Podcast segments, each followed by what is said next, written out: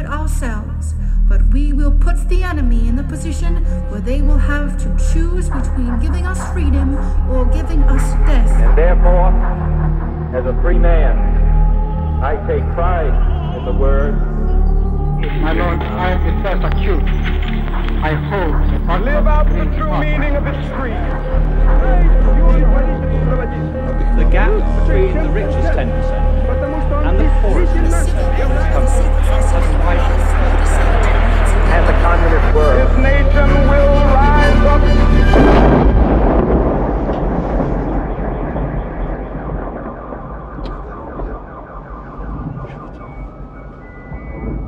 Jan Bělíček a Pavel Šplíchal vás vítají u dalšího dílu podcastu Kolaps, který připravujeme pro internetový deník Alarm.cz.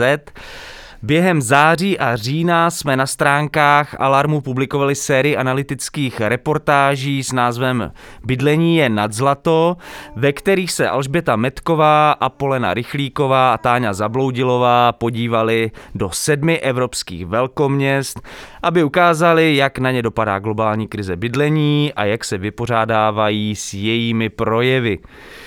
Eh, No a všechny tři autorky jsme si dnes pozvali do studia, abychom se s nimi o jejich práci pobavili a probrali taky českou krizi bydlení, protože se ze všech tří těchto našich autorek staly jedny z největších odbornic na toto téma u nás. Takže Bětko, Apoleno, Táňo, čau a díky, že jste dorazili. Čau Vec. Ahoj. Čau Honzo, čau Pavle. Jo, zdar. A ještě tady vítáme Mimino, Táni, no. Jo, ještě je tady uh, Mimino, Elza, která se bude občas taky zapojovat do našeho rozhovoru. Tím pádem se nám trochu vysvětlují tady ty divné zvuky. Možná. Je tady vůdce z bouřenců. Eh, Já bych jenom jako na, na úvod měl takový dotaz, jestli byste nám mohli zhrnout, proč ten cyklus bydlení je nad zlato vůbec vzniknul. Tak já asi začnu, já si myslím, že to bylo tím, že, že jsme asi všichni věděli, že ta krize bydlení se projevuje už docela dlouho v západní Evropě. Myslím si, že vlastně skoro každý, kdo nějakou dobu třeba někde byl, stačí na to úplně obyčejný Erasmus nebo nějaký základní přehled o tom, jak se žije v těch západoevropských městech, tak ví zhruba, jaké jsou nájmy.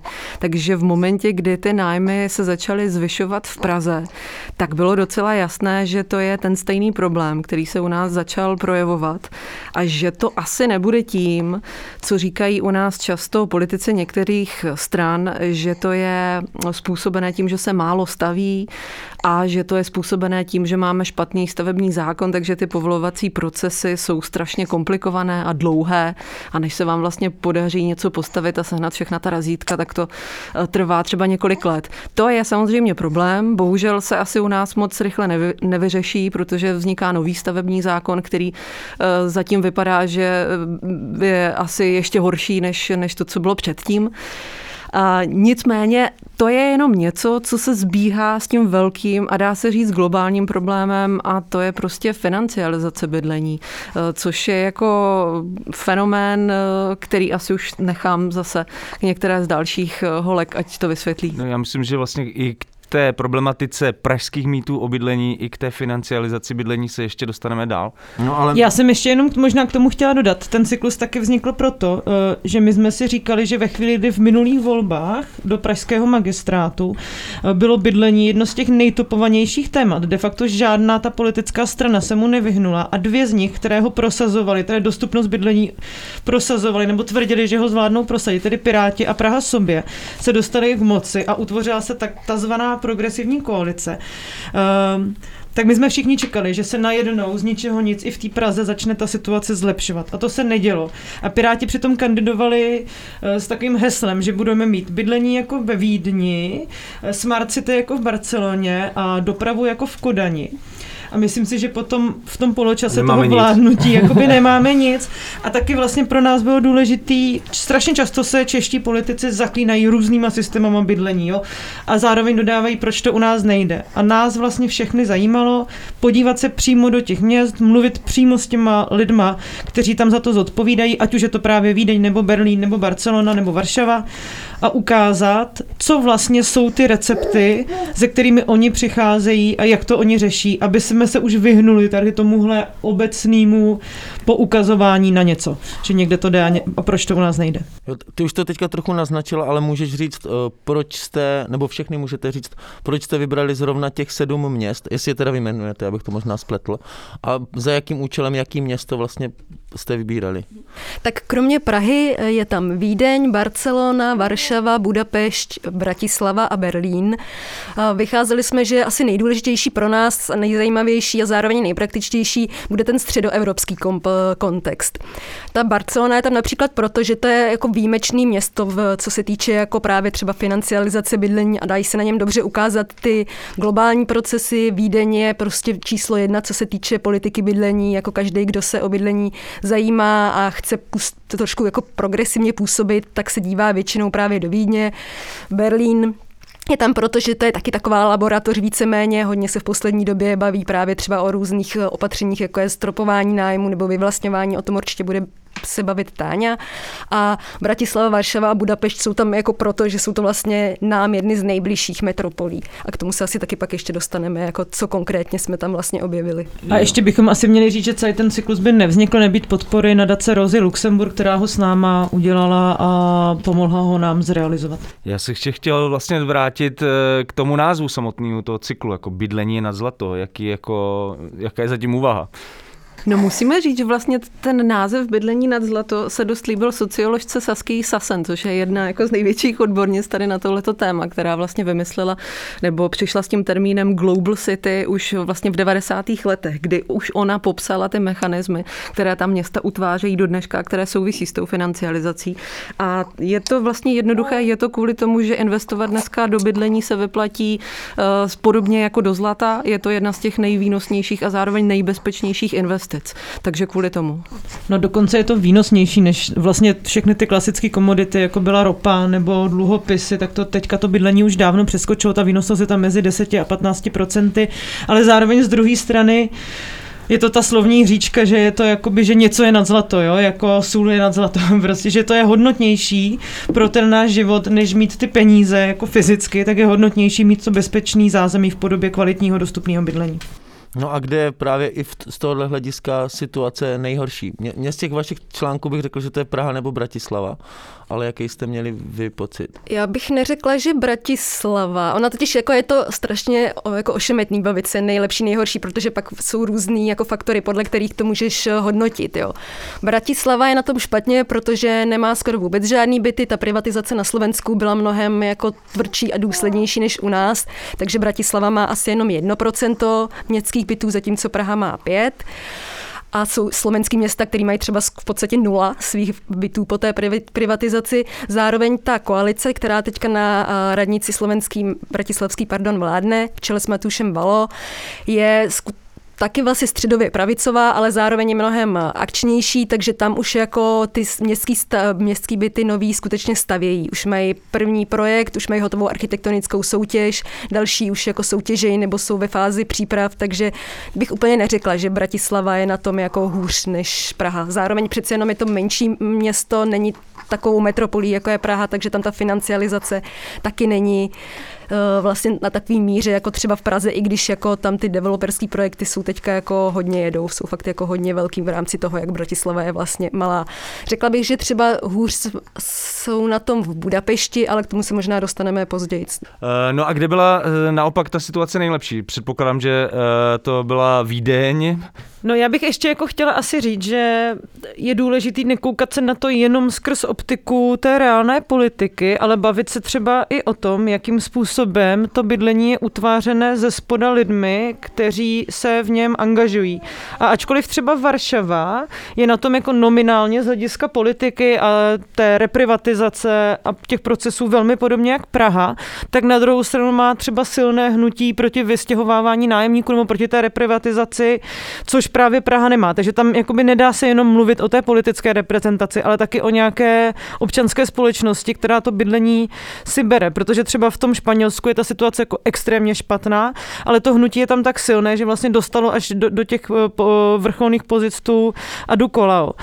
Takže jakoby jo, když mám říct, že to jako je nejlepší, tak to je samozřejmě Vídeň, kde prostě ten systém je tak bezpečný, že se podařilo odolávat i těm gentrifikacím a všem těm financializačním uh, svodům. Zároveň to město pořád zápolí s tím rakouským parlamentem, který prostě uh, se snaží i tu vídeňskou tradici prostě zničit a pomalu se i do té Vídně dostává ta, ta myšlenka, že to bydlení je něco, s čím se má obchodovat. Jo? Ale má, samozřejmě tam je to to a pak bych možná řekla Berlín, ne, Táňo? No, já vlastně v téhle chvíli bych to asi moc nehodnotila. Vlastně eh, se mi to ani moc nechce jako eh, seřadit na nějaké škále od nejlepšího do nejhoršího, protože těch proměných je tam fakt hrozně moc. Od toho, eh, kolik třeba procent lidí v tom nájmu vůbec je, kolik procent lidí tam má vlastní bydlení v tom městě, nebo třeba jaké jsou nástroje toho samotného města, protože často to vůči některým těm městům může být nespravedlivý. Praha třeba, ačkoliv je kraj a může vlastně navrhovat zákony, tak si může být taky zároveň s tím současným složením poslanecké sněmovny být dost jistá, že jí vlastně nic neprojde. Jo? A i tak jako trošku na schvál. Takže je tam jako opravdu jako hrozně moc různých proměných. Eh, nedá se to úplně tak jako eh, šmahem ohodnotit. Spíše je dobrý se vždycky jako ponořit do toho konkrétního města a snažit se nějak pochopit, jak to město funguje, proč tam takovou politiku bydlení mají. A až potom eh, vlastně člověk může zjistit, jako co z toho by se třeba dalo použít jako nějaká inspirace, nebo jako nějaký odstrašující příklad, nebo co z toho by nám mohlo něco vysvětlit.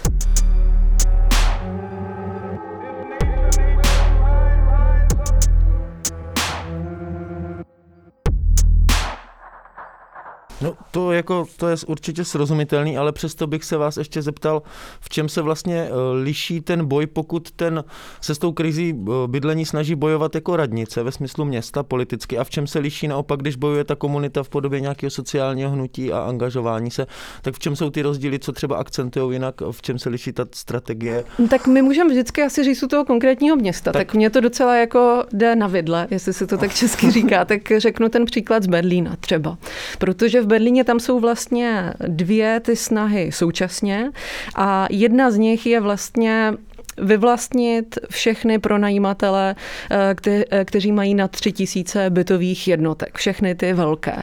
Jo, my si tady často, když vlastně padne to slovo vyvlastnění v tom českém kontextu, tak klasicky se všichni na to jako slítnou jako vosy na internetu a, a začnou psát různé tweety o tom, kdo by co vyvlastňoval a nevyvlastňoval, co, co to komu připomíná a tak dál.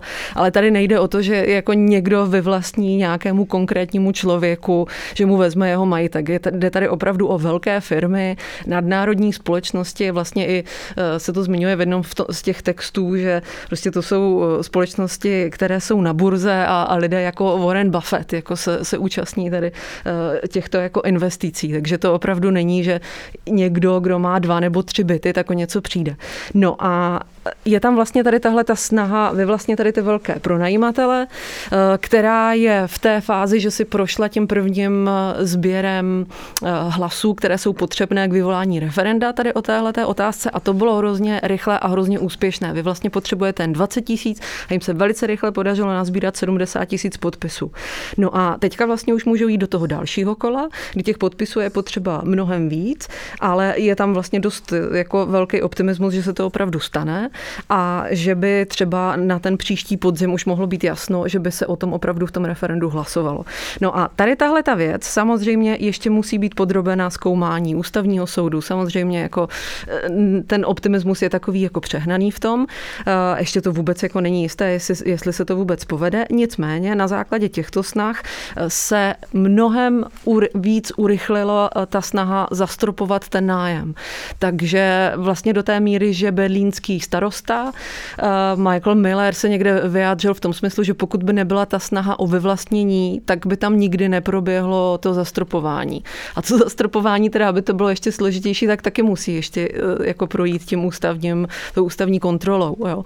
Ale takhle to na sebe vlastně, takhle se to vzájemně ovlivňuje. Tak to byl jakoby příklad z Berlína. Mě by ještě zajímalo vlastně, eh, jak ten boj eh, vypadá v jiných městech, třeba ve Vídni, v Barceloně a taky v tom východoevropském, středoevropském kontextu, ať už jde o město nebo ty komunity. Je to tak já jenom, já to vystřelím s tou Vídní a s tou Barcelonou. Já když jsem byla v té Vídni, tak jsem se musela strašně smát, protože tam je kritika toho vídeňského systému bydlení, ale ta aktivistická kritika je vlastně jakoby radikální kritika zleva, která říká, že to bydlení by mělo být takový právo, aby vůbec do toho nevstupovaly žádný hodnotící procesy ve smyslu, že někoho upřednostňuješ před někým. Oni mají prostě hodnotící tabulku, která tam vznikla už za období toho Rotevín. Ona prošla samozřejmě nějakou jako restrukturalizací, ale vlastně ty radikální hlasy, jako je třeba vídeňská architektka a urbanistka Gabu Heindl, která tady i před lety byla v České republice, tak vlastně říkají, že to, že to takhle nastavený systém třeba diskriminuje migranty nebo lidi, co se do, do Vídně přestěhují z jiných měst, typicky jsou to hodně studenti a studentky.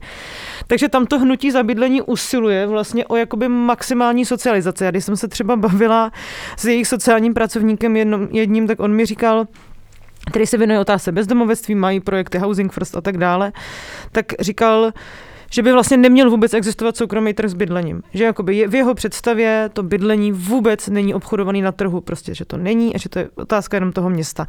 V té Barceloně mi to přišlo vlastně nejzajímavější v dvou hledistích. Jednak tam je ta situace velmi podobná České republice na rozdíl od všech těch měst, o kterých jako my, od Berlína třeba nebo těch ostatních západních měst, tam je 30% lidí v nájmu, to je stejný počet lidí jako v Praze a 70% lidí tam má vlastnický bydlení a tam opravdu v těch 90. letech ve Španělsku se stavilo víc než ve Francii, Velké Británii a v Německu dohromady a oni vyrobili obří jakoby bublinu. A tam to hnutí je tak strašně silný, že já to tam ilustruju v jednom tom textu na konci, kdy říkám, že ten, to PAH, což bylo hnutí proti vystěhování eh, jakoby lidí, co měli hypotéku, to je docela jako složitá věc, ale tak jejich mluvčí byla ta Ada Kolao, která se stala tou starostkou. No a když teďka Pach slavil na Rosky, tak tam ta Ada přišla a chtěla tam mít jako oficiální promluvu a oni řekli, ne, ty nebudeš mluvit jakoby, jako starostka města ty můžeš být jako jedna z řečnic a vzpomenout si na pach, ale nebudeš mít žádný prime time a nebudeš mít, protože my tady jsme, abychom ti připomínali, že neděláte dost. Oni třeba nedávno oskvotovali tu radnici s tím, že ona jakoby nefunguje dobře. Takže tam je ten souběh toho sociálního hnutí a té politiky úplně extrémní a ten development toho, nebo to, to, ten department toho bydlení, který oni mají na té radnici, je jakoby huge, to je strašně obří, jako to je vlastně oni jakoby reprezentují to politikou, de facto jenom politiku bydlení. Jo. Takže tam se to setkalo vlastně s naprosto odezvou, ale zároveň ti lidi vůbec nejsou spokojení s tím, že tam to narazilo na ty globální limity, jak se to vyvíjí, takže no. to je takový srandovní. No ale když, eh, když se teda ještě vrátím do té východní a střední Evropy, tam asi není překvapivý, že se úplně s takhle velkým masovým hnutím nesetkáváme. A to samozřejmě proto, že žijeme v nějakém kulturním a historickém kontextu, který prostě je takový, jaký je a není tady jakoby historicky zvykem ani prostě možný, aby se tady jako zaktivizovali desetitisíce lidí kvůli bydlení. Já se ještě vrátím eh, k tomu, že si říkal Pavle na začátku, že situace je nejhorší v Praze. Ona možná momentálně je, ale já během toho svého natáčení ve Varšavě, v Bratislavě a v Budapešti jsem si vlastně uvědomila, že možná tady se dělá tak málo proto, že dlouhodobě nebo dlouho jsme vlastně třeba 20 nebo díl uh, let byli vlastně na tom nejlíp, jo? protože pořád jako jsme z té východní a střední Evropy jako nejbohatší, Praha je pořád jakoby asi největší jako metropole, jo? třeba Budapešť nebo uh, Varšava jsou třeba větší, co se týče jako počtu lidí, ale prostě Praha je, jako je přece jenom víc na západ. A takže si možná myslím, že se tady dělalo málo proto, protože třeba tady ta situace i těch nájemníků, jo, nám přijde, že je jako strašná, jo. Ale když pak jako přijedete do Budapešti nebo do Varšavy a zjistíte, v jaký pozici jsou nájemníci tam, tak zjistíte, že vlastně tady je to docela ještě pohodička, jo. Takže si myslím, že to je jako jedna věc, že až teprve v posledních letech jsme si jako začali uvědomovat, že jsme jako opravdu v háji, jo. Zatímco ve Varšavě už jako docházelo k masivním vystěhováváním nájemníků, jo. A ve Varšavě vlastně asi takový jediný to výraznější hnutí, na který jsem narazila, který už zmiňovala Apolena, protože tam ty reprivatizace byly opravdu krutý a dokonce jako celý to tam ovládala v podstatě jako mafie, bylo to navázané na politiky, docházelo dokonce i k vraždám, jak, by, jak si můžete případně přečíst eh, v reportáži Vaška Drozda, který o tom psal před na pár lety na Alarm. Ano, samozřejmě. kam, kam jinam? nikde, nikde jinde se o tom nepíše, tak je no, takže, takže, ta, no, takže tam jsem jakoby na nějaký hnutí skutečně jako nájemníků a lidí z dola narazila. Jo. Jak víte, Praze v podstatě nic podobného není a nenarazila jsem na nic většího ani jako v Budapešti nebo v Bratislavě. A zároveň tady aspoň nejsou ty vraždy, že? No právě nejsou tu ty vraždy a třeba jako opravdu to jsem jako netušila, to pro mě bylo překvapení, že ta ochrana nájemníků ve Varšavě nebo i v té Budapešti je třeba skoro jako žádná, jo? že tam třeba ani nemají žádný jako zákony, který by to moc jako ošetřovali. Mě říkal jeden eh, z, rep- z respondentů v Budapešti, že tam, jak to není ošetřený vůbec, tak vlastně vás můžou hnedka jako vlastně vyrazit na tu ulici. Jo? Zároveň jako tam zmiňoval příklady, kdy to bylo i jako naopak, kdy ty nájemníci vydírali ty svoje pronajímatele a tak.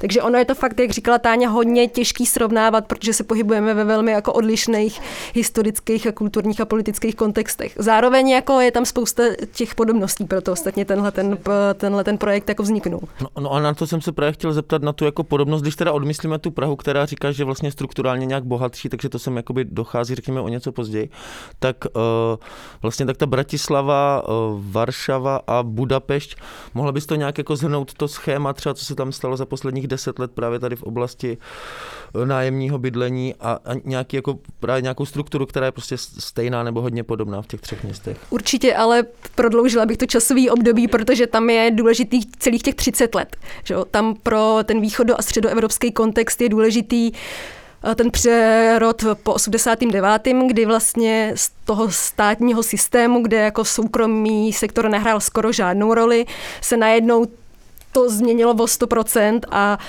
uh, Naopak to byl ten státní, který skoro, nebo obecní, který z těle těch zemí v podstatě prakticky vymizel a je to jako složitější politická otázka, kdy vlastně ty nový režimy si na tom jako stavili tu svoji legitimitu právě jako na odmítání státního, obecního, veřejního. Mm-hmm. Takže to byl jako velký rozdíl. A pak jako ta konkrétní situace v různých nebo postkomunistických zemí závisí na tom, jak probíhala ta privatizace a jak probíhaly restituce. To jsem vlastně do té doby taky ne, neko, jsem nad tím nepřemýšlela, že to, jak jako ty restituční zákony vypadají. Já jsem si myslela tak automaticky, že to je, bylo všude jak podobné jako u nás, ale přitom to tak jako vůbec nebylo protože právě třeba zatímco tady se jako vracelo všechno víceméně, tak eh, třeba v Budapešti, a to je něco, co si asi jako uvědomí každý, kdo v Budapešti někdy byl, třeba jako na dovolený. Proč i přesto, že tam taky jezdí miliony turistů, tak to centrum vlastně není vůbec ten turistický Disneyland jako v Praze. A je to proto, že tam jakoby ty restituce vůbec jako nebyly automatický, že jste jako dřív měl majetek a pak vám ho jako vrátili celý a nestarali se, jako že když zdědíte dům, tak jako co s těma lidma. Tam ne, tam vůbec jako nebylo možné jako dostávat zpátky třeba celý domy. Jo. Tam to bylo, že jste dostávali z nějakých určitých podmínek třeba jenom jako jednotlivý byty a tak. Jo, takže jako tam struktura vlastnictví je jako mnohem víc mozaikovitá, takže třeba to je jakoby příklad toho, že jako tam ty nájemníci z toho centra jsou vlastně vystěhovávaní až jako později, až třeba teďka dochází jako ke gentrifikaci těch jako vnitřních budapešťských čtvrtí, zatímco v Praze už je máme jako 25, 30 let, jako prostě jsou ti, ti lidi tam tuď vysídlení. No tak to bylo jako by to, to, co se odehrávalo třeba v těch 90. letech, k tomu přišla ta masivní privatizace, která byla jako různá ve v různých zemích. A co se týče třeba těch posledních deseti let, tam už jsou trošku jako rozdíly v tom, samozřejmě ta jako všechny zasáhla jako globální krize po roce 2008, zase nejvíc třeba, jako tam je specifický případ Maďarska a Budapešti, protože tam měli nejvíc jako tu hypoteční krizi, nejvíc tam měli ty hypotéky v cizích měnách, takže to nejvíc vlastně úplně zasáhlo a proto jako je to jeden z důvodů, proč se Orbán dostal k moci, protože tam byla jako ta krize ekonomická a tak obrovská, že to vyústilo v to, co tam je teď. Ale pak jsou tam jakoby rozdíly v tom, třeba jak se dotýká těch jednotlivých metropolí ta financializace, jo? že třeba tady jako asi v Praze je asi největší podle mě procento těch jako investorů, kteří si opravdu kupují jako bydlení na investici třeba těch zahraničních firm. Je to třeba nesrovnatelný jako s Berlínem, jo, to, to vůbec, jo. Ale třeba, co mi tak říkali moji respondenti, tak eh, ve Varšavě jako tolik zahraničních jako investorů, kteří by kupovali ty byty na investice, jako zatím není, jo? že tam to dělají jako vyloženě místní elity. Tak to jsou třeba jako... No a můžeš to nějak jako vysvětlit, čím to je? Prostě proč je pro... Jakože Praha je atraktivní pro, pro zahraniční investory, nebo to má ještě nějaký důvod jiný? No, já jenom mám k tomu takovou historku ze života, že jsem byla jako před dvěma lety na, na největším veletrhu bydlení, kde se jako prodává bydlení, který se jmenuje MIPIM. Já jsem na to narazila v knížce In Defense of Housing, že to tam vlastně dost kritizovali a to se jako, a bylo to v Cannes, v takovém tom paláci, kde se odehrává ten filmový festival a tam vlastně v tom nádherném prostředí toho azurového pobřeží na těch jachtách se obchodujou ten, um, ten ten proces vypadá tak, že tam přijíždí města a mají jakoby portfolia a z nich se ti developeři a investoři vybírají. A Česká republika tam už moc nemá co nabízet, nebo Praha už nemá moc co nabízet. Tam se tradovala historka, že Adriana Krnáčová tam jezdila a v kroji tam u cymbálu uh, tancovala. A, ale jako obecně tam už není moc co nabízet v Praze. Tam hodně obchodovala třeba Ostrava nebo Brno. Ale ty východoevropské země, jako Budapešť nebo Varšava nebo Gdaňsk, tam hodně masivně, tam fakt velký ty svý stánky a prodávali to tam. A tam jsem si jakoby úplně fyzicky uvědomila, jak strašně jako, jak strašně velkou součástí to bydlení je těch jako globálně investičních trhů, protože tam v tom prostředí mezi těma nejbohatšíma elitama jako Evropy se odehrával tady tenhle ten typ obchodování, který v konečném důsledku brutálně zasahuje jakoby nějaký životy nás všech. A ta východní Evropa tam byla na strašném zestupu, jakoby, kromě těch měst, o kterých mluvila Bětka, tak typické jakoby Ukrajina, ale zajímavé bylo, že ještě všechny ty developmenty vypadaly stejně, že mu se říká jako globalizovaná architektura. Ale vlastně ono budeme asi očekávat v příštích letech, že se ten trh vlastně kvůli tomu, že ty byty jsou tady levný a ty parcely jsou levný v té východní Evropě, v Praze úplně ne, jako přesune. A vlastně ta, ta globalizace, jako kterou známe třeba z toho Londýna, kde vznikají ty jakoby obří nedostupné developmenty, se fakt jakoby přesune eh, do té východní Evropy. No.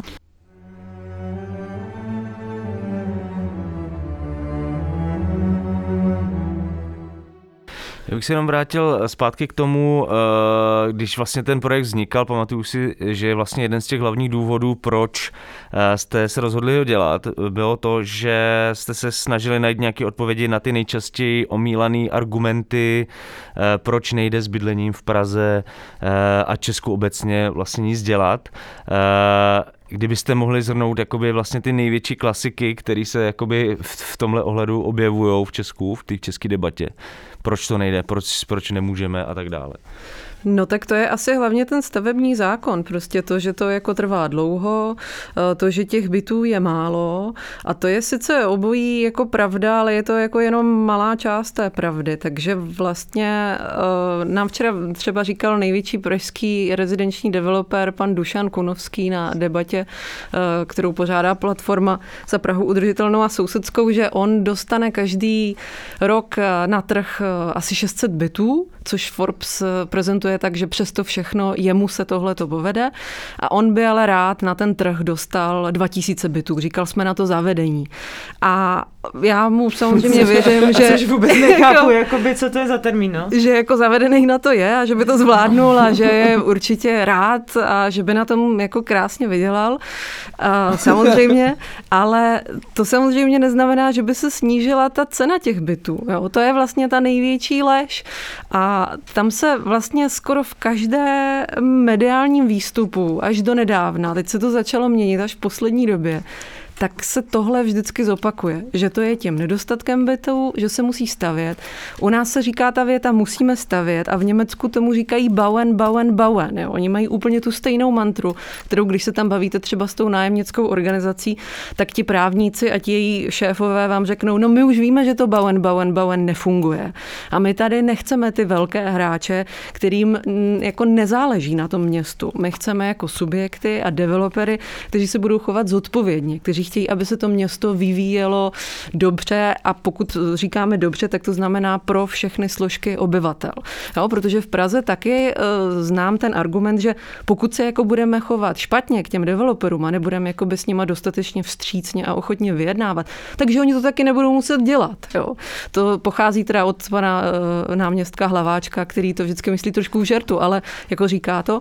A e, já se na to vždycky vybavím tady tuhle tu větu z té německé nájemnické organizace. Pokud se ti lidé, pokud ti lidé chtějí, nebo ty subjekty jenom vydělávat, tak je to město prostě nepotřebuje a bude to dělat někdo jiný. Jo, já bych tě tady trošku chtěl přerušit a vy, já vím, že vy to jako opakujete často v debatách a i to píšete, ale přesto z takové jako řeknu jak babiš selského rozumu, jak je možný, že pokud se postaví víc bytů, že nebudou levnější? Já jenom ještě k tomu chci říct k té korelaci toho stavění a těch stavebních procesů. Já jsem se koukala na to, že nejrychleji ty stavební procesy povoluje Hongkong a jako jestli si něco s Hongkongem rozhodně nespojíme, tak je to dostupný bydlení, jo, jakože vlastně, ne? jo, jakože vlastně ten trh je tam jako přesycený těma bytama, ale taky se podívejme na to, jak vypadají, jo, jako my se momentálně nacházíme v situaci, kdy ta Praha masivně staví. Během, jako podle dat ČSU, a to je taky důležitý říct, ta pražská uh, linka, jako ten vývoj cen za bydlení, jakoby, takřka stoprocentně kopíruje globální vývoj cen za bydlení. Jo.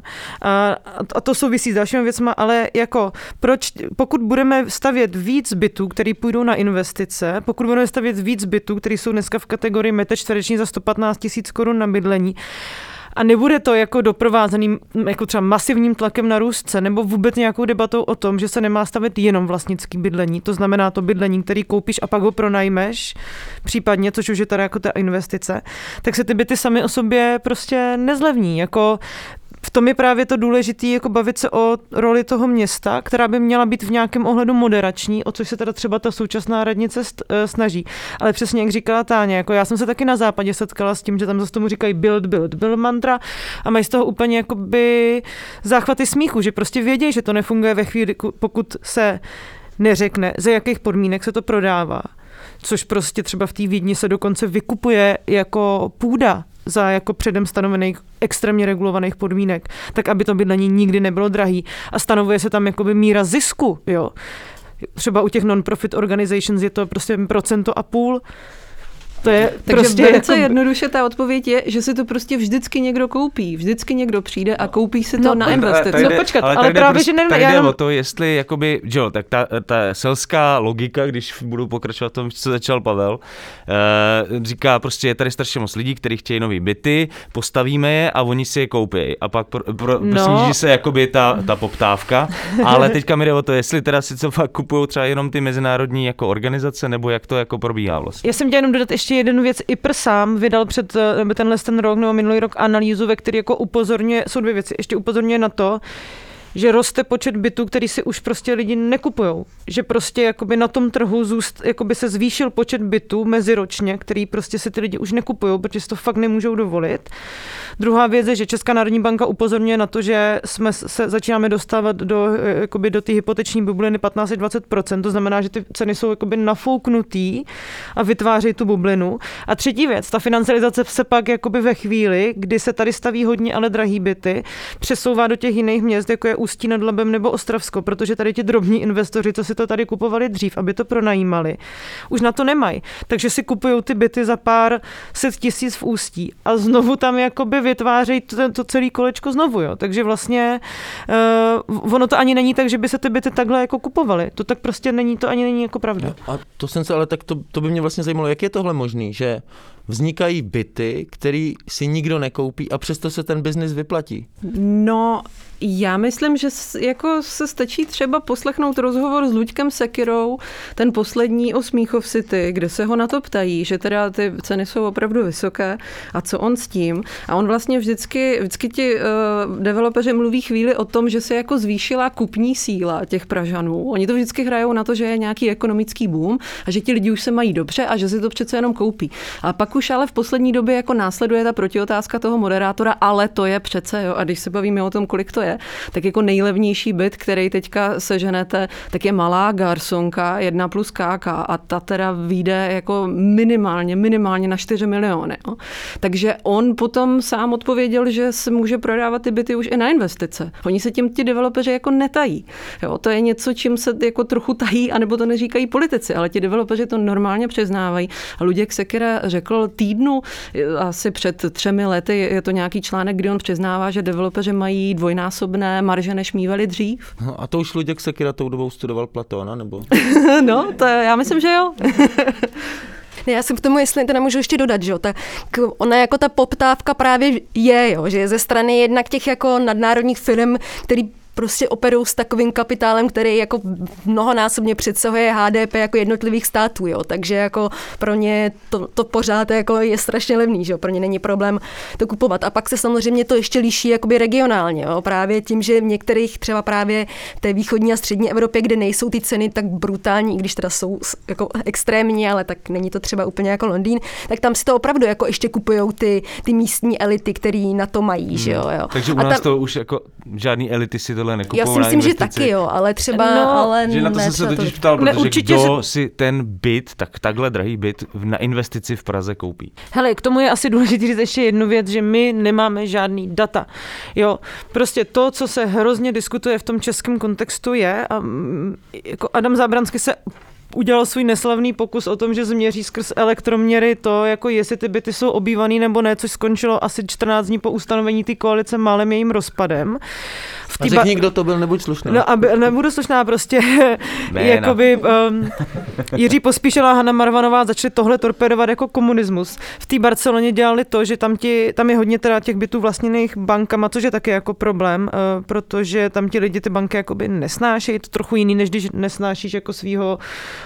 pana pronajímatele, který má celý dům a dostal ho v restituci, který mu ukradli komouši, tak ty máš prostě trošku jakoby tendenci ho litovat svého jakoby landlorda, tak tam ty lidi fakt nesnáší ty banky a tam normálně posílali namátkový kontroly do těch bytů, protože tam ty mm, jakoby zaměstnanci těch bank tam chodili pouštět topení nebo tam pouštěli vodu. A to se tady nikdo neumí představit, že by tam jako, že by ti chodili do bytu lidi a kontrolovali, jestli tam máš jakoby nájemníky. Jo. Takže my nemáme ty data a to je problém. Ten, ten pražský trh je strašně jako rozdrobený, my tady nemáme ty obří investory. Největší majitel pražských bytů je firma CIB, která kdysi před lety koupila slavný sídliště Písnice v tom strašném sporu jako s Čezem. Ale už i tady se objevují takzvaný portfolia, to znamená, že třeba developer postaví 100 bytů a rovnou je nabídne jako portfolio, to znamená, že ty dostaneš, ty vlastně investuješ do tohohle a pak to jako obsazuješ. Ale v Praze Že- podle můžeš to těch- popsat, že, to jak- portfolio, no prostě postavíš jakoby 100 bytů a rovnou to nabídneš někomu jakoby, jako podnikatelský portfolio a ten podnikatel má pak jako portfolio bytů, Celý si to koupí. zahálka, portfolio bytů tam a to je jakoby dost A už běžný. je mu jedno, jestli v tom někdo bydlí Jo, nebo ne. a to je dost běžný na tom západě, to je třeba ten Blackstone, který má to portfolio těch jakoby 600 tisíc bytů v Evropě nebo kolika. Ale ten problém v Praze je, že my fakt nemáme ty data a strašně těžce se zjišťují. Všichni hrozně se upínají k tomu sčítání obyvatel příští rok. Ale jako podle těch developerských informací zhruba 40% bytů se před dvěma lety prodávalo na ty investice, což znamená pravděpodobně, že to skupoval zahraniční kapitál. Já když jsem dělala takovou namátkovou kontrolu, jsem se třeba chodila procházet do těch nových developmentů večer, tak se tam moc nesvítí a na zvoncích a na zvoncích tady moc se, tam, moc se tam nesvítí, tak se když tak rožínejte, prosím. A uh, nebylo Pane tam moc lidí. A je to hodně jakoby zahraniční kapitál. A pak jsem ještě četla zajímavou informaci, že víc jak půlka těch bytů se kupuje v hotovosti. Což si myslím, že větší část z tohohle objemu nemůžou být Češi čistě logicky, že jakoby ne každý, jakoby hodně Ne málo Čech Čechů má 10 má mega. 10 mega v kabeli, no, jakože si myslím, že to prostě taky, taky jakoby je další faktor. Ale zhruba těch 40% se mluví jakoby o nově postavených bytů o investičních bytech, jo, to je ještě speciální číslo.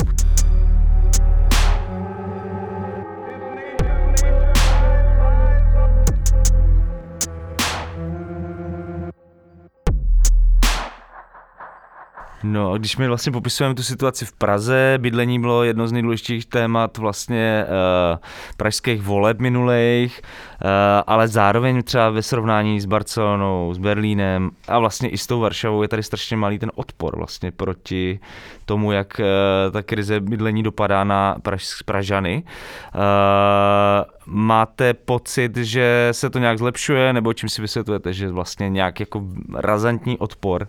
Nebo souhlasíte s tím, že, že je tady malý odpor? Já teda, jestli můžu, protože jsem natáčela v těch eh, středoevropských eh, městech, tak eh, já si myslím, že ten odpor je ve všech těchto těch zemích naší, našeho, naší oblasti střední a východní Evropy malý proto, že my jsme opravdu jako byli naočkovaný tím tou novou neoliberální ideologií tím, že jako to vlastnictví je správný, že jakýkoliv jako omezování je přece návrat před ten rok 89 a to nechceme, jo. my jsme si to zažili na rozdíl od toho západu, který o tom jenom jako mele, takže my víme, jaký to je. Takže když se pak podíváte právě jako na sociální sítě a do všech jako diskuzí, tak jakmile navrhnete, jo, mělo by se to nějak regulovat, mělo by se posílit veřejný sektor a tak, tak okamžitě tam prostě na, narazíte na tuhle tu jako rétoriku. Jo. Třeba Joanna Erbel, jedna z těch, to je polská expertka na bydlení, s kterou jsem dělala rozhovor, tak tam mi právě vyloženě říkala, jo, ten nový režim se po roce 89 jako na tom postavil, že on, ta jeho legitimita byla na tom, my vám dáme vlastní bydlení, jo, vy budete prostě už svými jako pány. Takže je jasný, že se to sem dostává jako pomaleji ten odpor, jo, protože taky jsme trošku jakoby spoždění v uvozovkách, nechci jako podporovat nějakou takovou tu mantru, že jsme jako zaostalí, ale tak jako některý, ale, ale některý některé, to je něco úplně jiného. Přesně tak. A jako některé ty věci se sem dostávají třeba jako později. A se spožděním. Se, no, se spožděním. Takže, Ujela nám tramvaj.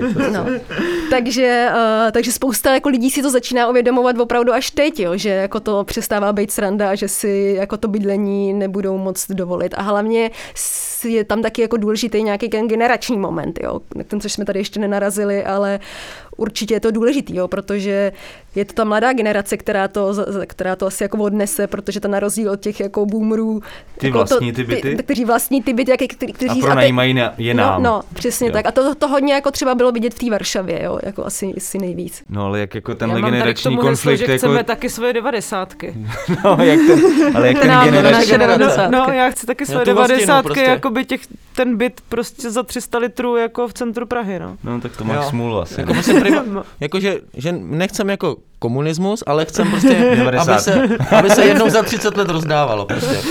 No ale jak tady ten generační spor jako můžeme vyřešit, no?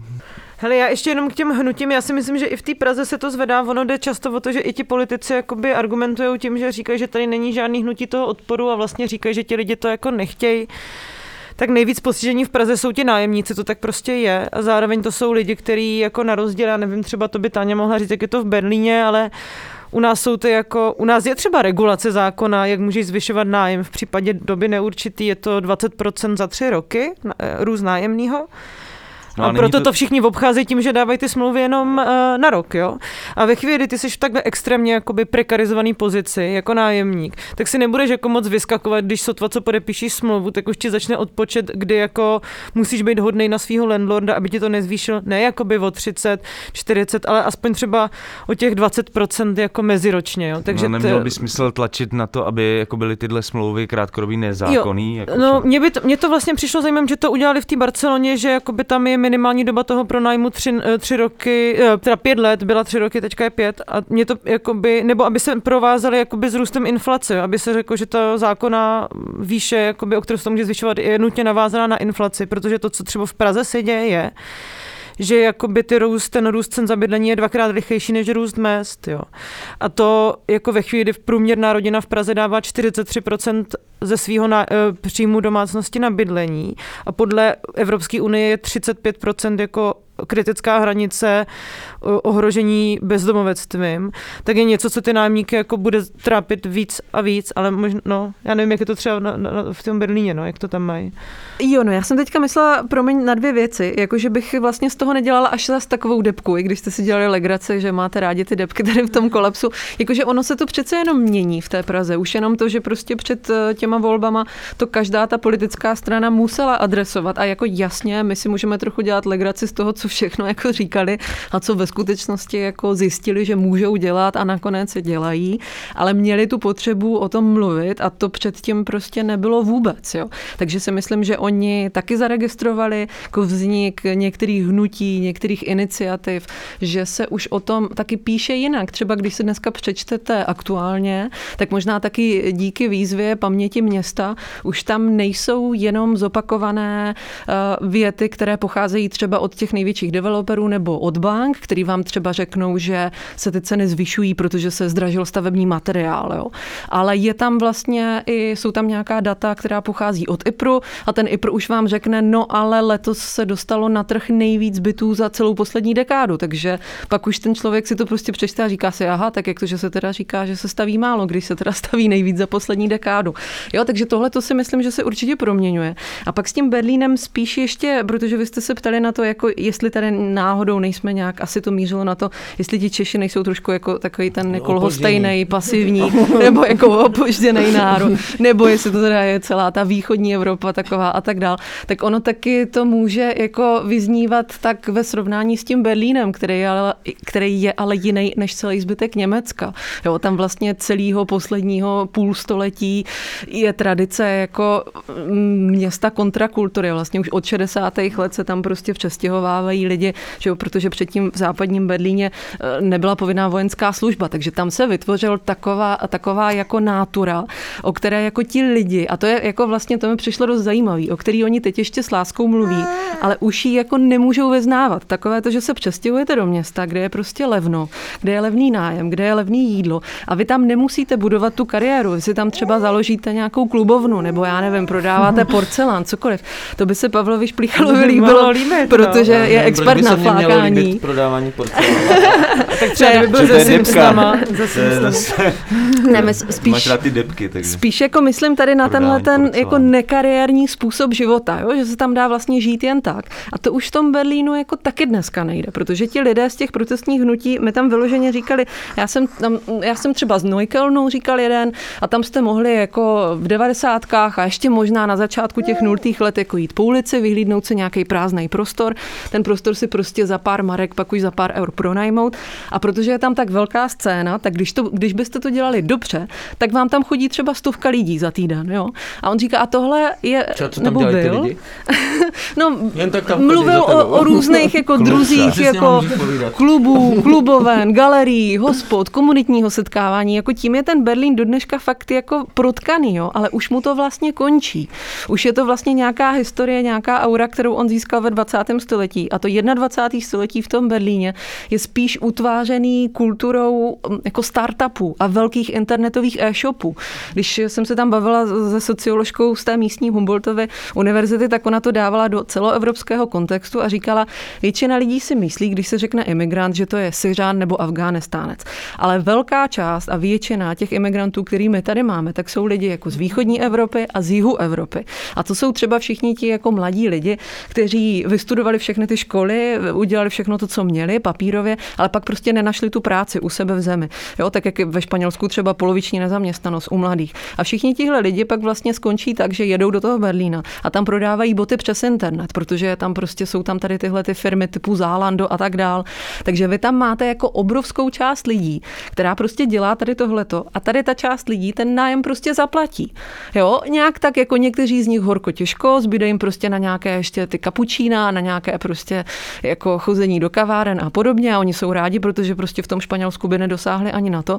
A pak je tam nějaká jako část prostě těch manažerů a těch lidí jako výš postavený v tomhletom biznesu a ti už tvoří takovéto podhoubí, kvůli kterému se jako pořád objevují takové ty think piece, jako jestli bude Berlín další jako Silicon Valley. Jo, takže vlastně na té politice toho bydlení a na tom, jaký druh odporu tam je, vy ještě vidíte, jak se ty města jako proměňují prostě eh, během jako dlouhých časových úseků a vlastně tím jako směřuju jenom k tomu, že ten Berlín je jako opravdu velmi specifický město, takže bychom jim neměli poměřovat jako ani Prahu, Varšavu, ani Budapešť. Já si k tomu Berlínu chtěl jenom vlastně zeptat eh, na to, že vlastně má pověst eh, takový jako bašty radikální levice, eh, mluví se zde o vyvlastňování tisíců bytů vlastně korporacemi, ale vlastně i tady jdou ty nájmy nahoru, pokračuje gentr- gentrifikace a problémy s bydlením nemizí, takže to je podle tebe jakoby ten hlavní důvod. No, myslím si, že tam ten odpor jako je velmi silný ještě tím, že tam jako přežívá ta aura toho minulého století a ty, tento město je jako zasíťovaný a zaklubovnovaný a trvá vám jako velmi krátkou chvíli, než se jako svoláte, uděláte plénum prostě a nějak se aktivizujete a právě z tohohle podhoubí vyrostla ta velká organizace Deutsche Wohnen vyvlastnit, která vlastně sebrala všechny ty podpisy pro to referendum. Ale zároveň jako pořád tam máte, že jo, ta koalice, eh, eh, ta hlavní strana jsou tam sociální demokraté a o nich se prostě traduje, že jsou jako navázaný na ten, na ten stavební biznes, na tu lobby. Jo, a ti jsou tam dohromady jako z Dílinke a dohromady se zelenýma.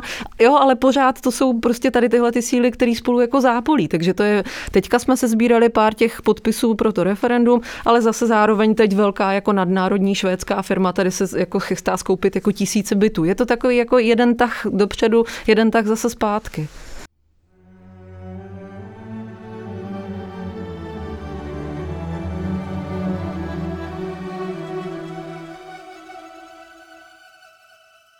Baví vás náš podcast Kolaps a nevynecháte jediný jeho díl? Podpořte jeho vznik finančním příspěvkem v naší stálé kampani na portálu darujme.cz lomeno projekt lomeno 905. Odkaz najdete i na našem webu advalarm.cz.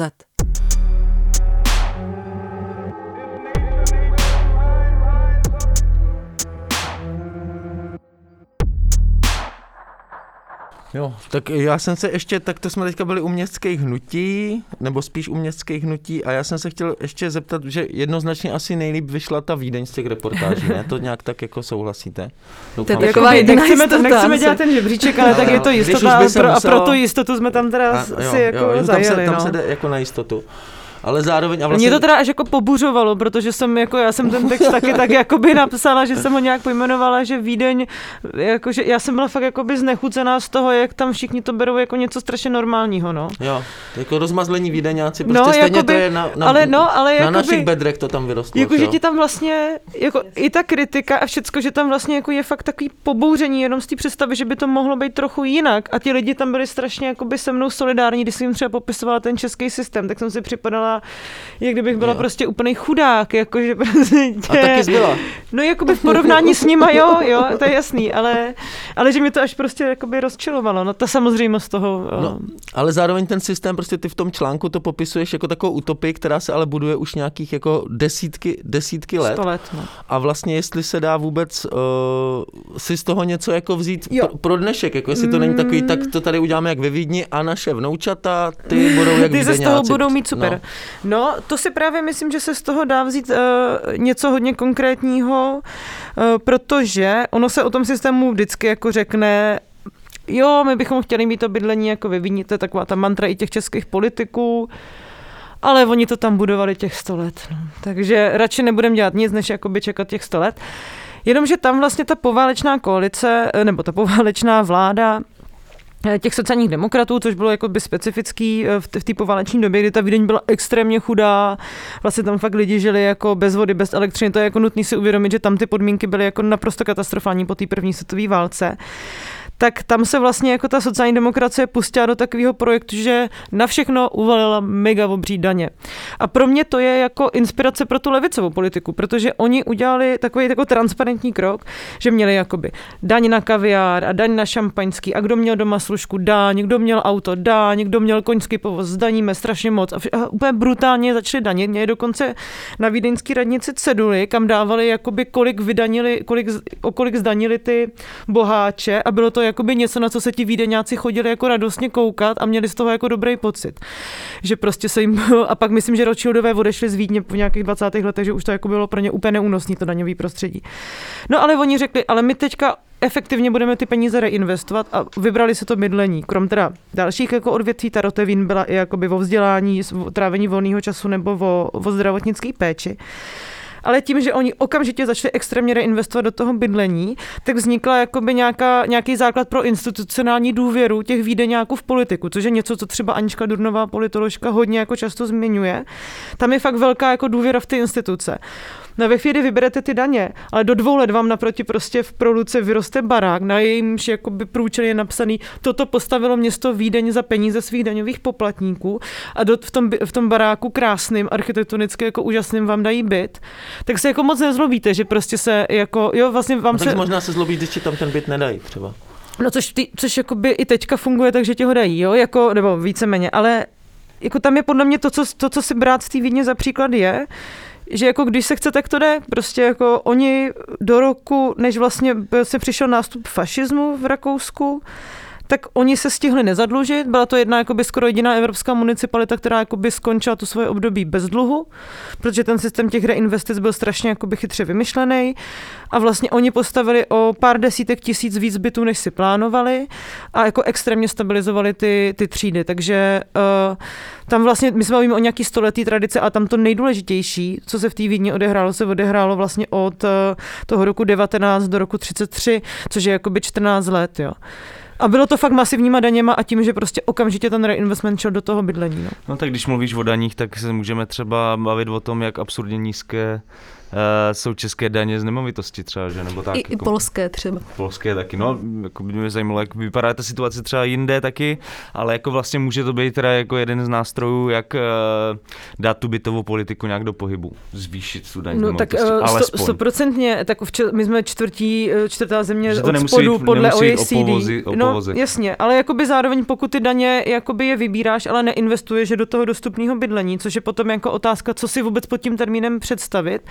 Jako mě třeba Vítel Glesák z platformy pro sociální bydlení říkal, jako by to ani není termín tady, jako ty oddělení jakoby v Praze měly jako oddělení privatizace, ne oddělení bydlení. Poslední dokument, který se v Praze věnuje bydlení, je z roku 2004 a mluví se v něm jenom o doprivatizování veškerého jako majetku. Jo.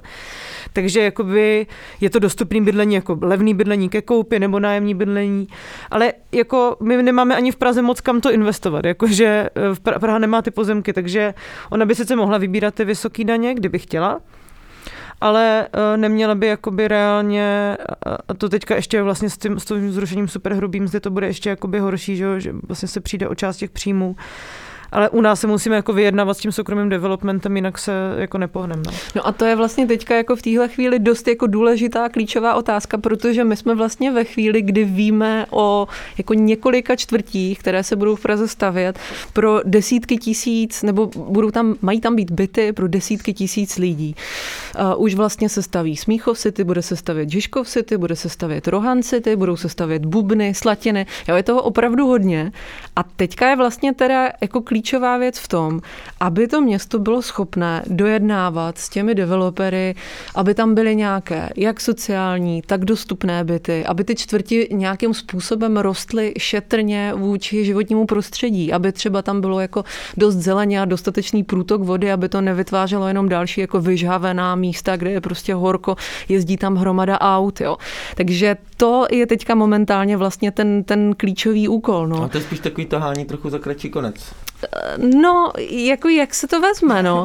Eh, Třeba teďka v případě eh, toho, co má stavět Penta na Masaryčce, tak eh, asi nikdo jako z, z těch politických stran, které se do toho namočili, vlastně není úplně nadšený z toho, že tam ta Penta bude stavět, ale dohodli s ní hold nějaké procento bytů v té druhé fázi výstavby. Je otázka, jak ty byty budou vypadat, kdo si ty byty koupí, budou to byty, které se budou stavět v centru města, jo, ale říkám to prostě jako takový příklad eh, něčeho, co by se mělo dít víc, třeba prostě v tom, v tom Berlíně mají něco, čemu se říká berlínský mix a to znamená, že ten developer musí postavit 30% sociálních bytů, 20% těch dostupných bytů a ten zbytek, ten může být tržní. To je samozřejmě u nás zatím úplně nepředstavitelné, jo? ale v momentě, kdy vlastně město už mluví o tom, že se učí vyjednávat s těmi developery, že to dělá, že je tady nějaký institut městského developera, tak eh, to je přesně to, do čeho by se jako mělo umět vrhnout úplně jako s plnou silou, protože to bydlení je fakt jako vedle dopravy hlavní téma, možná to úplně nejhlavnější. No a já jsem si, my jsme si připravili takovou otázku pro vás, eh, že vlastně bydlení, cena bydlení, když je ekonomický boom, roste cena bydlení. Když je krize, roste cena bydlení. Tohle to je vzorec, který se opakuje.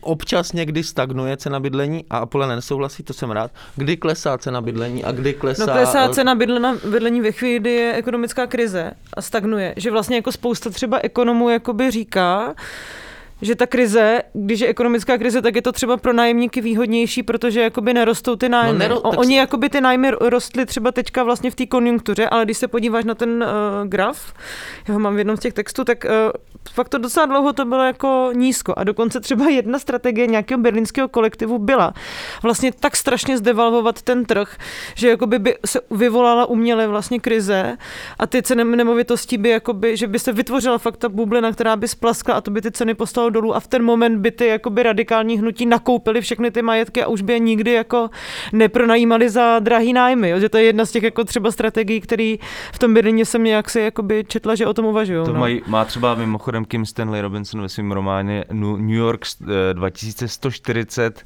nápad na finanční stávku, to znamená, že vlastně všichni obyvatelé New Yorku přestanou platit hypotéky, eh, nájmy a všechno takovýhle, jako aby právě akcelerovali tu krizi. No, ale já jsem jenom chtěla říct, že vlastně ono, jak je to strašně navázané na to globální bydlení, tak my si jako na ty globální problémy, tak eh, jako ono spíš bude hůř, jo, jako by z tohohle hlediska, protože ta Wall Street stejně jako vyrobila ty jako ne, nekvalitní hypotéky, tak teďka vlastně Blackstone dost vytváří ty nekvalitní jako nájemní hypotéky, ono se to blbě popisuje, ale že vlastně je tam furt jakoby tlak na tom bydlení jako vydělávat v téhle míře, no. Ale ty, já myslím, že když je krize, tak stagnují ceny nájemního bydlení jako těch nájmů, ale že by klesaly ceny nemovitostí. To jo, si... je tam velký propad, jako. A No, tak roste jako to zajímavý- pomaleji, jo, vlastně v té konjunktuře to roste strašně rychle najednou, jako, Jako, že možná, to je... možná, že ta současná krize je atypická, když si vezmeš, že prostě Amerika uh, klesla o třetinu vlastně HDP, ale ceny nemovitostí stouply o 5 až 6% Ona se říká, že to bude mít určitý spoždění, ale že to taky klesne. Jo. Jo, jako je že to to, je to, mo- co... momentálně tím, že se vylidňují jako vlastně města, lidi hledají jakoby uh, nějaké nemovitosti mimo prostě ty hlavní centra, jako je New York, uh, Chicago a tak dále. A to stejný u nás. Což bylo, jako že? asi zvyšuje ty ceny nemovitostí, ale že vlastně teda uh, to půjde dolů později. Právě ono teďka jsme zrovna v situaci, kdy je jako těžký něco predikovat. Jo? On teda jako, by každá generace si myslí, že žije v nějakém přelomovém období samozřejmě, ale o tom, že teďka se jako hodně jako mění vlastně celá jako ta urbální krajina, tak na tom se vlastně víceméně všichni shodnou, akorát nikdo přesně neví, nedá se říct, kam to půjde. Jo? Jako, jsem četla jsem články, jako teď nedávno vyšlo ve Financial Times, jo? Jako, jak se budou vyvíjet města. Tam je třeba pět jako scénářů, jo? že těžko říct, jo? nemůžeme říct, jo? teďka si lidi jako všichni budou stěhovat z velkých měst a zvedne to ceny nemovitostí. Jo? Možná jo, ale máš jako dalších x scénářů, jako, který to můžou úplně obrátit. Jo? No ne, takže- že to se opravdu stalo. Ani moudří muži z Financial Times si No. nejsou jistí. Nejsou si Ale, A mají pět ale, variant. no, ale to, ale citovali i Sasky Sassen, takže jako se tam Takže dobrý. dostala jako asi v jedné- v jedné větě nebo ve, ve dvou.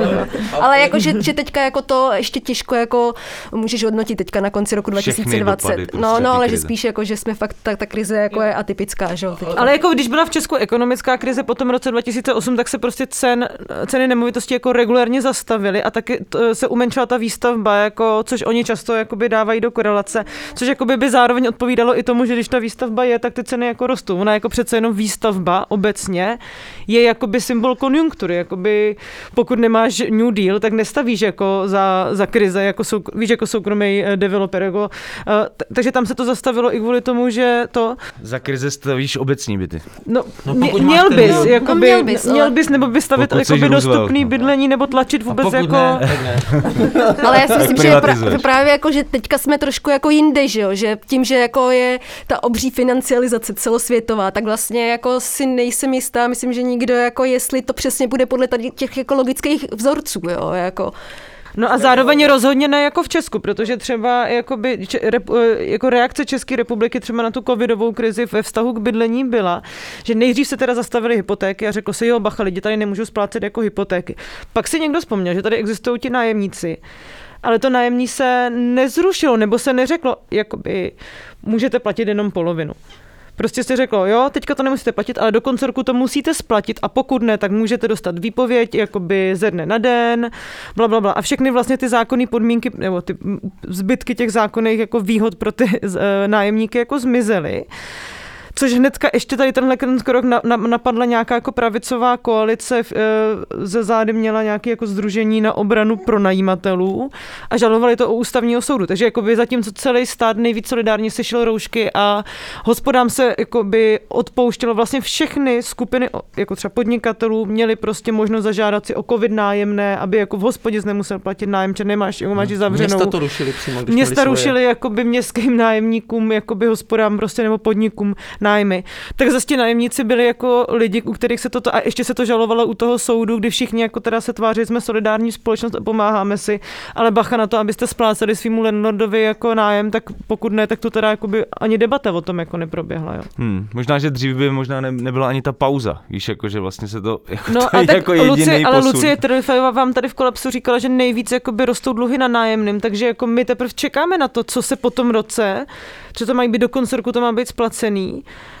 A jako nízkopříjmoví lidi to radši platili, aby měli příspěvek na bydlení, který jim jako zpětně nikdo nevyplatí. Jo. Takže vlastně tam bude nějaká střední, nižší střední třída, která teďka dluží na nájemným a my po konci roku teprve zjistíme, jako kdo koho začal vyhazovat na ulici z jakých důvodů. Jasně, já jsem to myslel tak, že vlastně možná třeba před deseti lety by se ani, víš, jako že nebylo ani to zpomalení, nebo jako, že bys řekl, on musíte platit všechno hned, pořád, protože to Hmm. je kapitalismus, takhle žijeme. Já, já jsem se ještě chtěl zeptat, že ty, Bětko, ty jsi říkala, že, uh, že jsou nějaký důvody, proč se teď výrazně mění městská krajina a ten důvod nebyl koronavirus, to bylo víc nějakých tendencí, jsem pochopil. No, no určitě, no. je to jednak ta dlouho, dlouhodobá financializace, nebo ta dlouhodobá, ono se to jako, ten přelomový rok je ten 2008, že jo? takže to už je nějakou dobu.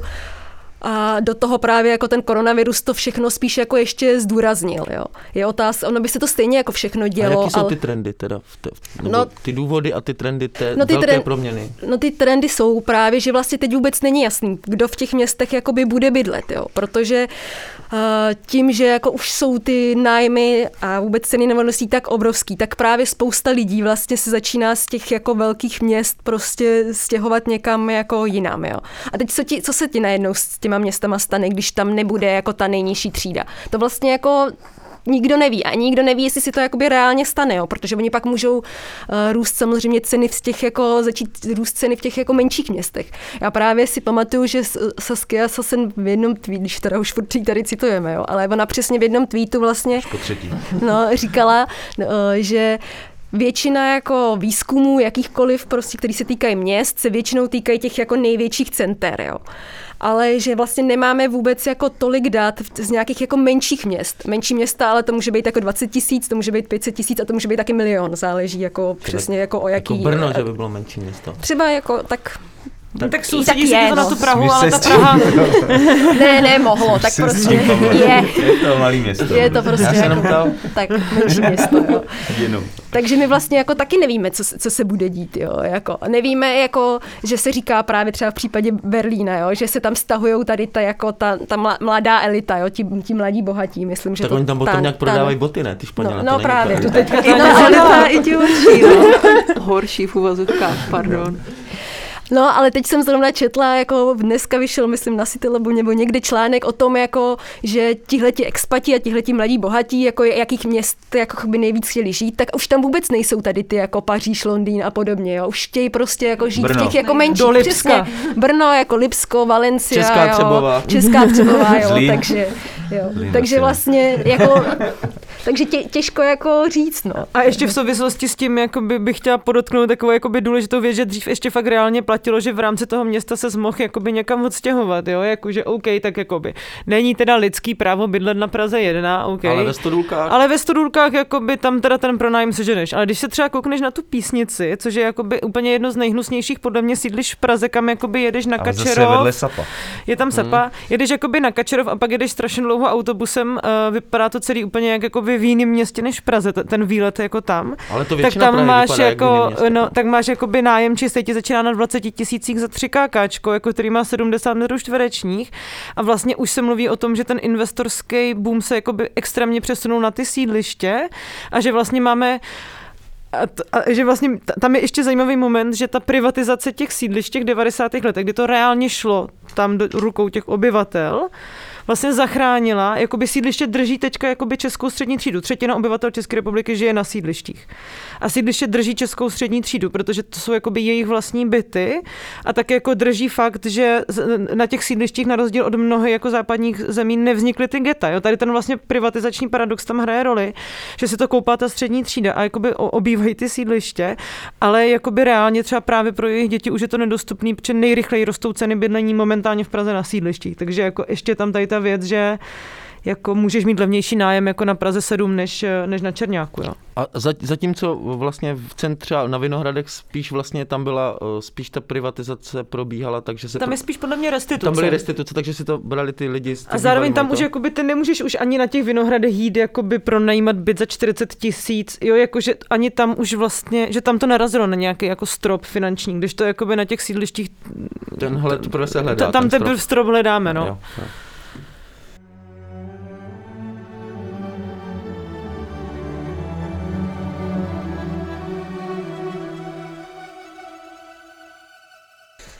Já jsem vlastně chtěl, jo, měl závěrečnou otázku, protože se tady furt uh, vyne tady tímhle pořadem. Je deprese versus naděje. Uh, tak jako Pavel to je... nevšim teda. Jo, tak Naděje, to... No já jsem za naději, Pavel je za depresi. Ty nejseš za To je jak na. Mikuláše. Ne, já, já, já, já někoho já potřebuji potřebujeme. slyšet nějakou naději. Pavel po, potřebuje depku. Já potřebuji taky naději, jako každý člověk. Tak Každý člověk v nájmu. Tak jako budeme mluvit spíš jako o Praze, třeba o těch vylídkách, v souvislosti třeba i s tím vybudováním těch nových čtvrtí a tak dále. Jako pro, pro mě je to, i když chci tu naději, tak mě to na mě působí spíš jako depka. Tak já zkusím, nevím, jestli v souvislosti s těmi, s těmi čtvrtěmi, jo, taky teda nevím, jestli tam cítím nějakou naději, ale hypoteticky, když si, když si vezmeme, že v koalici jsou tři strany, tak eh, jenom jedna z nich, spojené síly pro Prahu, by nám tady oponovaly v tom všem, co jsme dnes říkali. A ty, ty druhé dvě by s náma víceméně souhlasily. Nevíme, jak se to bude dál vyvíjet do budoucna, kdo v té koalici skončí eh, to příští volební období, ale máme konečně radnici, která ví o těch problémech. A můžu ty naděje rozporovat rovnou? Hmm, určitě. Tak jakože, ale co, Teď co, spadnou hned asi. Kvůli tomu tady seš, tohle, to je tvoje role. Ne, tak jako, že oni udělají jako, že tady ty jako progresivní koalice ti udělají jako nějaký hezký parky a nějakou tu jako veřejnou zeleň, ale jako stejně ta penta tady staví a ty investoři tady budou. Můžeme třeba doufat, že dají ten základ některým těm institucím, který se pak vyplatí za nějaký desítky, desítky, desítky let třeba. Jo. No. Ještě se to nebylo, to nebylo ta, asi tak, moc Takže ta Vídeň, optimistický. No. akorát bez danění teda. No, hm. Vídeň bez danění, Praha. Tak bětka naděje. No já bych určitě měla něco nadějného, což je divný, protože já jako jsem vždycky taky spíš za tu depresi a smrt, ale Polský konzervativce, nebo no co nám nabídneš? přesně tak, jo, vyber si, jestli chceš Polsko nebo Maďarsko, jako jak si radši Orbán nebo Kačínský. Ne, ale jako já když jsem dělala, To je slušný.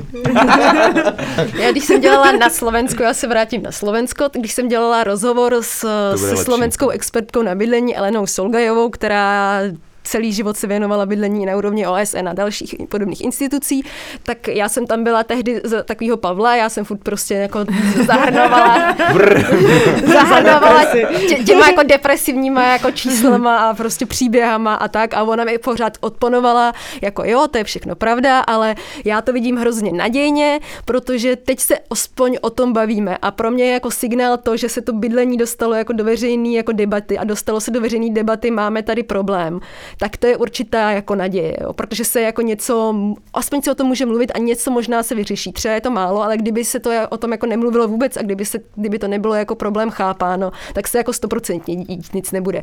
A to, to téma bydlení nebylo tématem voleb jenom v Praze, ale úplně stejná situace byla právě jako v Bratislavě, v Varšavě i v Budapešti. Ve A taky tam máme Zlíně.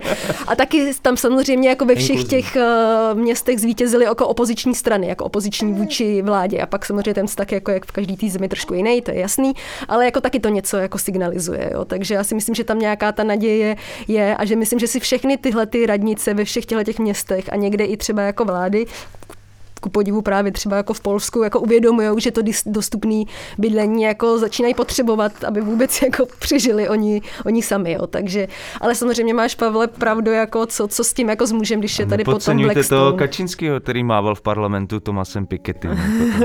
Prostě nedějte z něho blbce. jak. Pavle, uspokojilo tě to? Ne, já, já bych tam právě, že, že, eh, jakože třeba v Brně si myslím, že jak byla ta minulá koalice, tak se tam o tom hodně mluvilo, vlastně to bylo tak, že se to fakt zvedlo, to téma, Jakoby že jo, to je ale tam problém. se o tom hodně mluvilo a málo se udělalo. jo. No, no, a pak se, ale pak, no, ale no, právě to chci říct, jako No pak ne, ale hodně to se je o tom problém mluvilo, pak té se rozdalo radnice, 50 ne. bytů a všichni se z toho mohli zbláznit, Ne, že se ne. rozdává 50 bytů, jako. No a tak já, já tady udělám takový mix naděje a bez naděje. Jako, mně přišlo vtipný, že když jsem se ptala Adama Zábranského v tom našem rozhovoru pro ten můj text o Praze, jako jestli vůbec je schopný mě říct něco pozitivního, tak on, pak, on fakt po hodně relativně dlouhým přemýšlení dost jako rezignovaným hlasem řekl, aspoň jsme zastavili ty negativní procesy. A já jsem si uvědomila, že má jakoby pravdu že třeba na poli toho jako extrémního jako sociálního vyloučení pro ty nejchudší, ta Praha za ty dva roky to Brno jakoby předběhla o několik koňských dálek, jo.